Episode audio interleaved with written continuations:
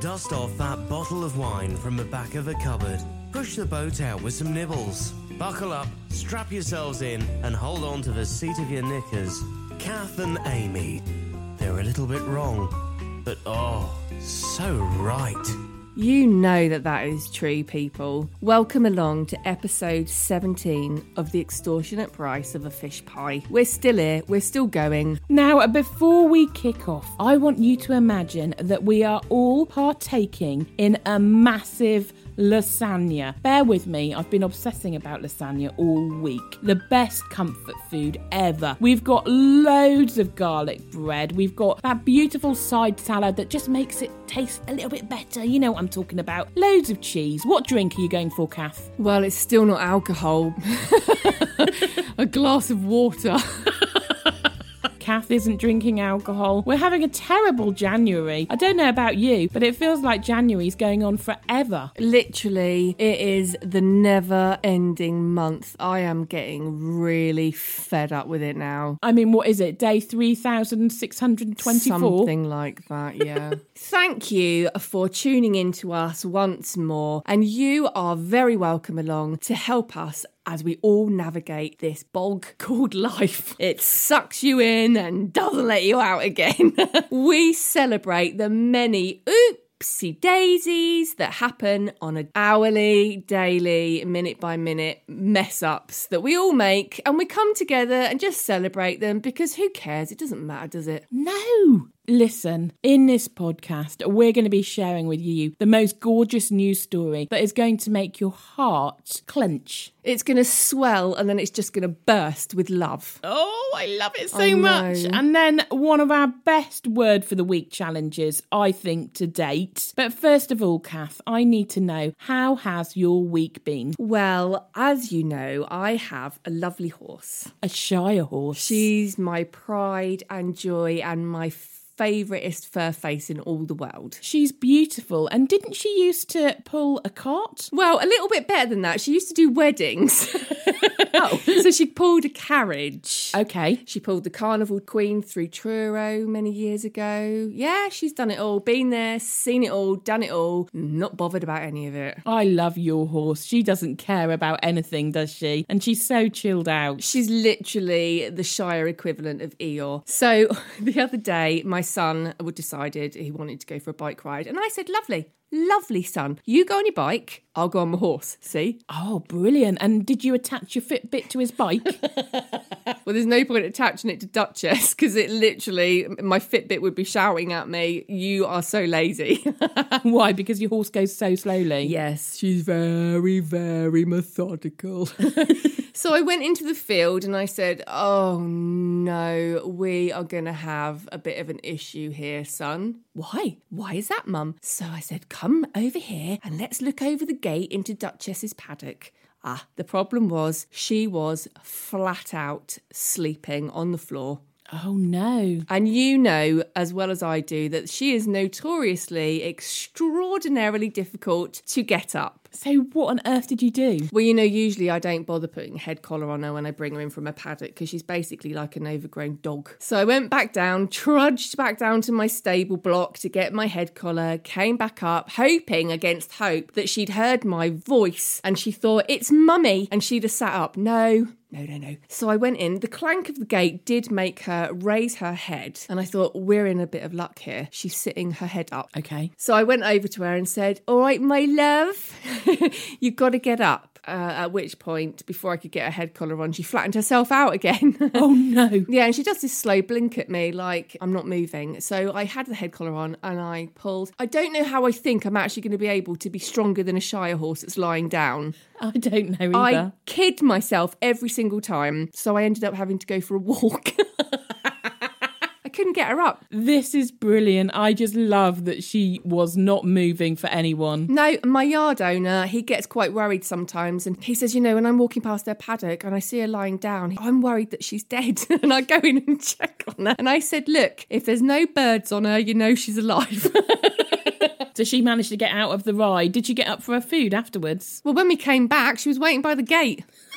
yeah. That's uh, typical. Yeah, we had words. So, anyway, enough about me. How's your week been? My daughter is undertaking a art and design course. She's in her second year and she's doing a project all about pollution. She wants to make a beautiful dress out of fisherman's netting. Wow. And she is amazing at making clothes. I have never seen a girl be able to take something and make it into something else so quickly and so beautifully. Oh. We had to try and get hold of some fisherman's netting, obviously used so that it kind of fits with the whole Yes. purpose of the project. My daughter is now experimenting how she is going to fashion this netting. But I took it over to my mum's to show her and proceeded to get it all out. And I put seaweed and all sorts of disgusting stuff all over her front living room floor. Well, didn't you think about that? What's the matter with you? No, I didn't think it was used netting, that it would have stuff in it. You just get things in your head and you just go with them with no thought for the consequences. And frankly, everyone's had enough. My mum definitely has. I'm not surprised. Now, as you know, if you have listened to previous episodes of our podcast, we love to bring a confession because Kath and I get things disastrously wrong on a daily basis. And we feel the need to share it with you, and hopefully it'll make you feel a bit better about your whoopsie daisies, don't you think, Kath? I don't see how it couldn't, to be fair. and it's your turn again because you've shared something with me this week that everyone needs to hear about. I actually can't believe you've done this. So, fanfare, please.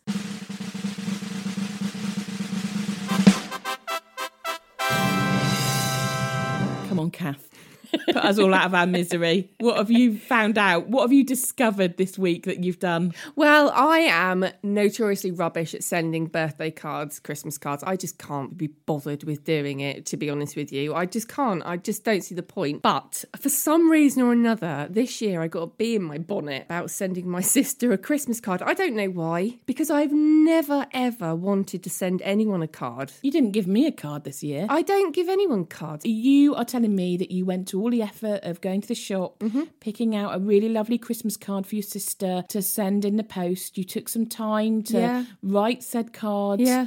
Stamped it, post office. Yeah. So far, so good. And you've only just discovered there's an issue with it. Yes, she phoned me and she said, Thank you ever so much for the card. In all the years you've never sent me a card, the one that you sent me this year, you'd left blank. You'd forgotten to write in it. she said, The only reason I knew it was from you is because you'd written from the gibbos on the back of the envelope. She said, The rest of the card was blank. So you're telling me, in your excitement at getting said card, you then didn't write inside no, it. I wrote nothing. it was completely blank, and I tried to cover it over by saying, "Well, it's because I thought you could recycle it and use it yourself." that doesn't cut the mustard. No, she didn't buy it either. So that was it. That was my one foray into sending cards, and I'm not going to bother again. I don't think you should No. because if you're anything like me with cards, I will quite often need to get a card for someone. Maybe they've moved house or had a new baby, mm. and then I get them completely muddled up. Yeah. The last time I did this, somebody was retiring from a job they'd been in for a very long time, and I sent them a card that said, Congratulations, you're moving. house. Wow. It didn't work. Kath and Amy.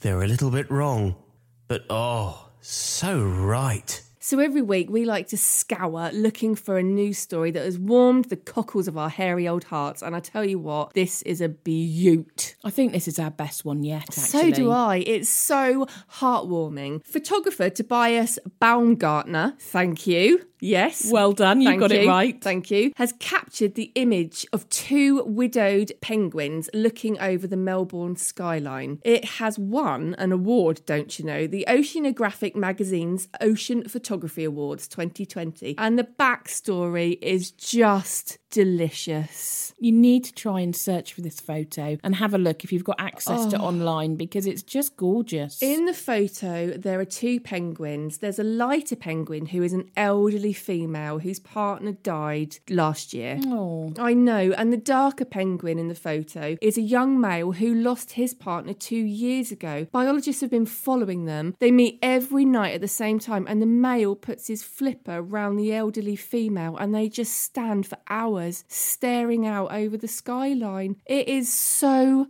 cute. So they're just comforting each other. They just meet and comfort each other for hours on end and then they just waddle off and then meet again the next day. that has given me goosebumps. I know, but what makes me worry is because she's old, one day he's going to waddle up to go and give her a hug and she's not going to turn up because she's going to be dead. It's awful to think about. What's he going to do then? Well, he'll meet someone else that he can look after. Do you think so? Yes. Okay.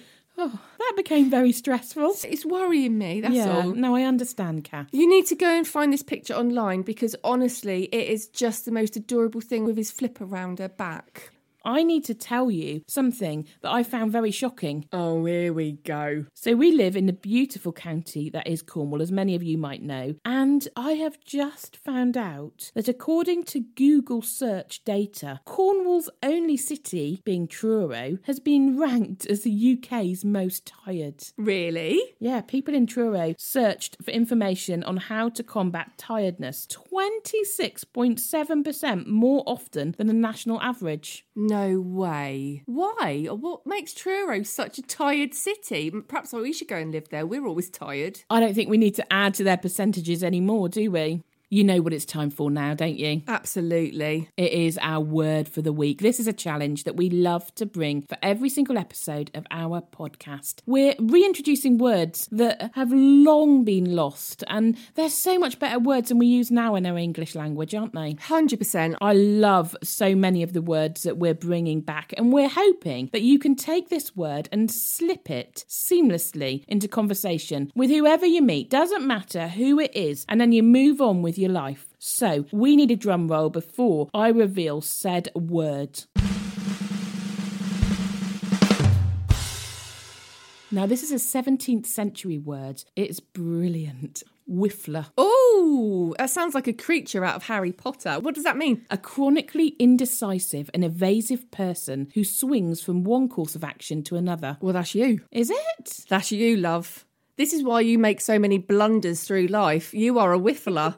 I don't think I am. you are. Okay, I'll take that name, Whiffler. Good. So, can you take this word and slip it seamlessly into conversation and then give yourself an internal high five? We will salute you if you manage to. We love a salute. Before we go any further, Kath, I need to let you know about my fridge because I'm so excited. I don't actually know what to do with myself. Wow, life in the bus lane, eh? Don't knock it till you've tried it. Kath and I haven't been able to go to each other's houses for so long, and there's so many things we're going to discover about each other when we can get together properly again. I have got this new fridge I have been coveting for so long. Literally, I cannot tell you how long Amy's been going on about getting a new fridge. And I am so thankful that she's actually got one now and she can stop going on. Well, this is what I thought she could stop going on. My daughter has to take an awful lot of medication, and much of it has to be stored in the fridge. We were really, really struggling. So, we've got this new fridge. It's bigger, there's a whole shelf for all her medication. But do you know what else it's got? No,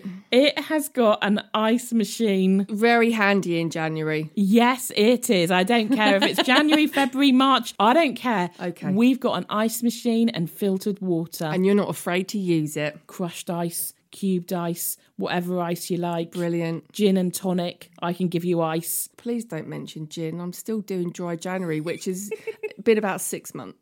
It's so exciting that you can press a button and little cubes of ice come out. It's the little things, isn't it, babes? It is, but I have been reading up about fridges because obviously I've been reading up about fridges. This is what I mean. this is what I have to contend with. Well, you've got to research, haven't you, before Oh, you buy something? gosh. You will soon be able to get a fridge that can talk to you and it replies. Wow. Do you ever stand staring blankly at the contents of your fridge and think, what am I going to do with what's in here? Many, many times, daily almost, actually. Well, there you go. Help is at hand. Samsung, other makes of fridges are available, have invented this new fridge that will connect with you and your family and entertain like never before. It sounds like a Doctor Who monster in waiting. It's an artificial intelligence. It's going to take on a life of its own. Before you know it, there's going to be fridges rampaging through the streets. No, thank you. It includes a meal planner, personalised recipes. It'll store your your allergies. When food's expiring, you can even get it to put together a shopping list for you. Oh, no. I'm sorry. Anything AI scares me. I thought it could help me with my dieting because I could get to the fridge and it would say, no, step away. And it just won't open its doors. You'll be pulling and pulling at them, and it'll be, go away, go away. But can you imagine when you sneak down and it's really late at night and everyone's asleep mm. and you think, do you know what? Mm. There's that little bit of cheesecake in the fridge. Yeah. And if I have it now, then I don't have to share. And you open the fridge and a big booming voice like a foghorn comes out and says, She's eating a cheesecake, she's eating a cheesecake. yeah, no thanks. You can keep that fridge. I'll just stick with the one that I've got. Thank you. I'm not having one of those. I will not entertain it in my house. No, but an ice machine is the future. Happy days. If you're happy, I'm happy. Every week, we love, well, I love to bring you a survival tip to get you through because I think we all need it, especially in the dark, miserable month of January. You're welcome. Which keeps going on and on and on. This week, there's an element of this I feel like we're never going to see again, but we will. Have you got no flashlight on your phone? Fear not. Take a picture of the sun and just use that in the dark. You sounded like you were doing an advert then. Did I? I can't see how this is going to work, Kath. I haven't been able to give it a go. I haven't been able to test run it because obviously there is no sun at the moment. It's just grey and dark and winter and yuck. Remember, we're trying to give people hope with our podcast and bring a bit of humour. and dark. There's no way to cheer up January. I'm just saying it as it is. I'm going to give this a go to see if it works and check this out because Okay. this is probably your most ridiculous survival guide tip to date. How utterly rude. and with that survival guide, we've actually come to the end of the podcast, Amy Williams. I can't actually believe we've got to the end already. So until next time, thank you for your company for episode 17 of The Extortionate Price of a Fish Pie. And we hope we've brought a bit of light relief into your lives as you realise that basically you can just laugh at us and get on with your lives. It's all good. And I'm sure you've got a little bit of ice envy now, and I don't blame you. I doubt it. Say goodbye, Amy. Toodle pip, say goodbye, Kath. Cheers and gone.